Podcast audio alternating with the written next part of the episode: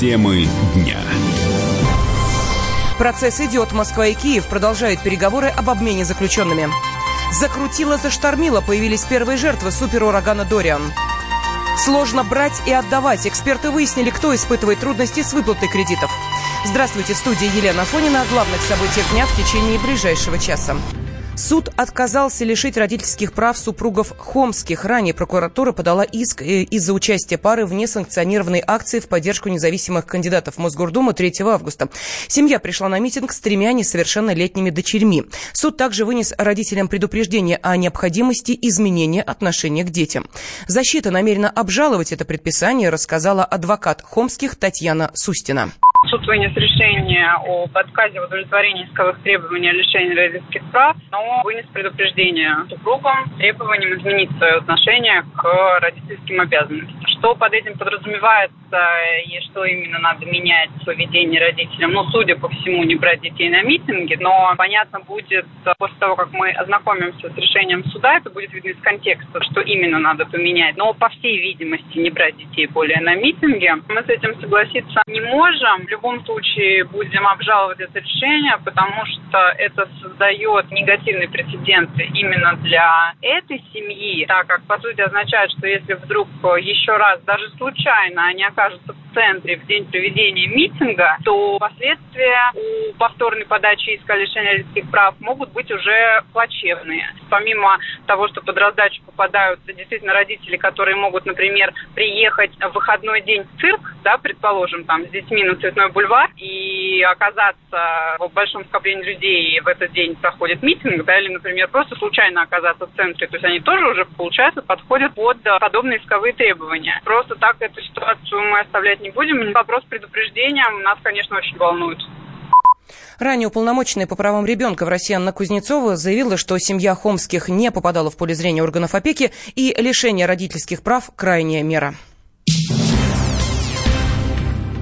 Между Россией и Украиной идут переговоры об обмене заключенными, но еще предстоит оформить специальные документы. Политолог Александр Асафов считает, что обмен требует юридической чистоты.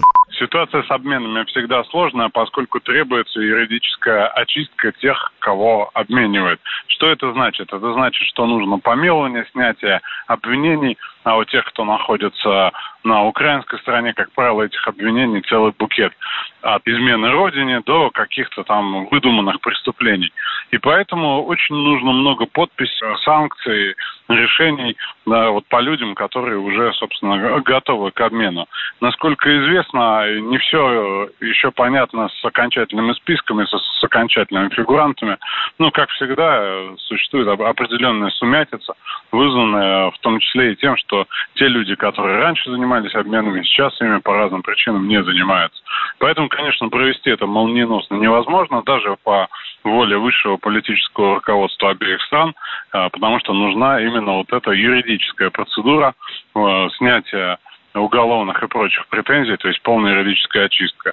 И, на мой взгляд, именно с этим, а также, ну, с понятной вот этой сумятицей, да, с поиском людей, поскольку люди разбросаны по разным СИЗО, тюрьмам и прочим местам заключения, и связана такая задержка. Но я думаю, что решение на высшем уровне уже принято, и это просто вопрос времени.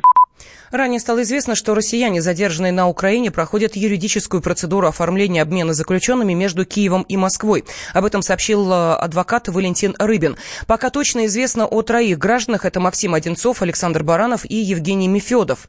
Российский прапорщик Максим Одинцов и младший сержант контрактной службы Александр Баранов были похищены службой безопасности Украины в ноябре две тысячи шестнадцатого года на границе с Крымом.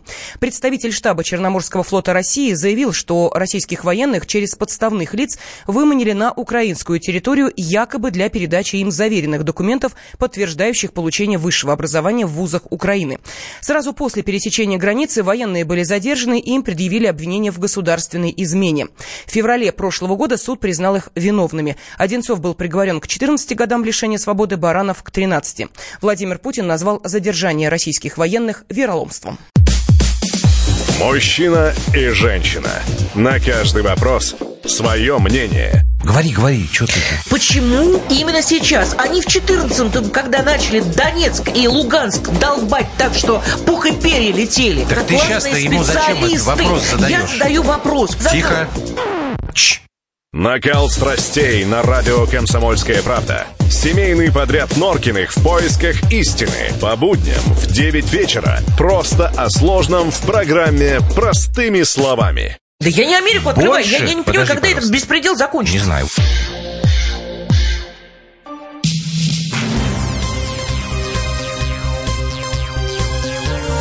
Темы дня.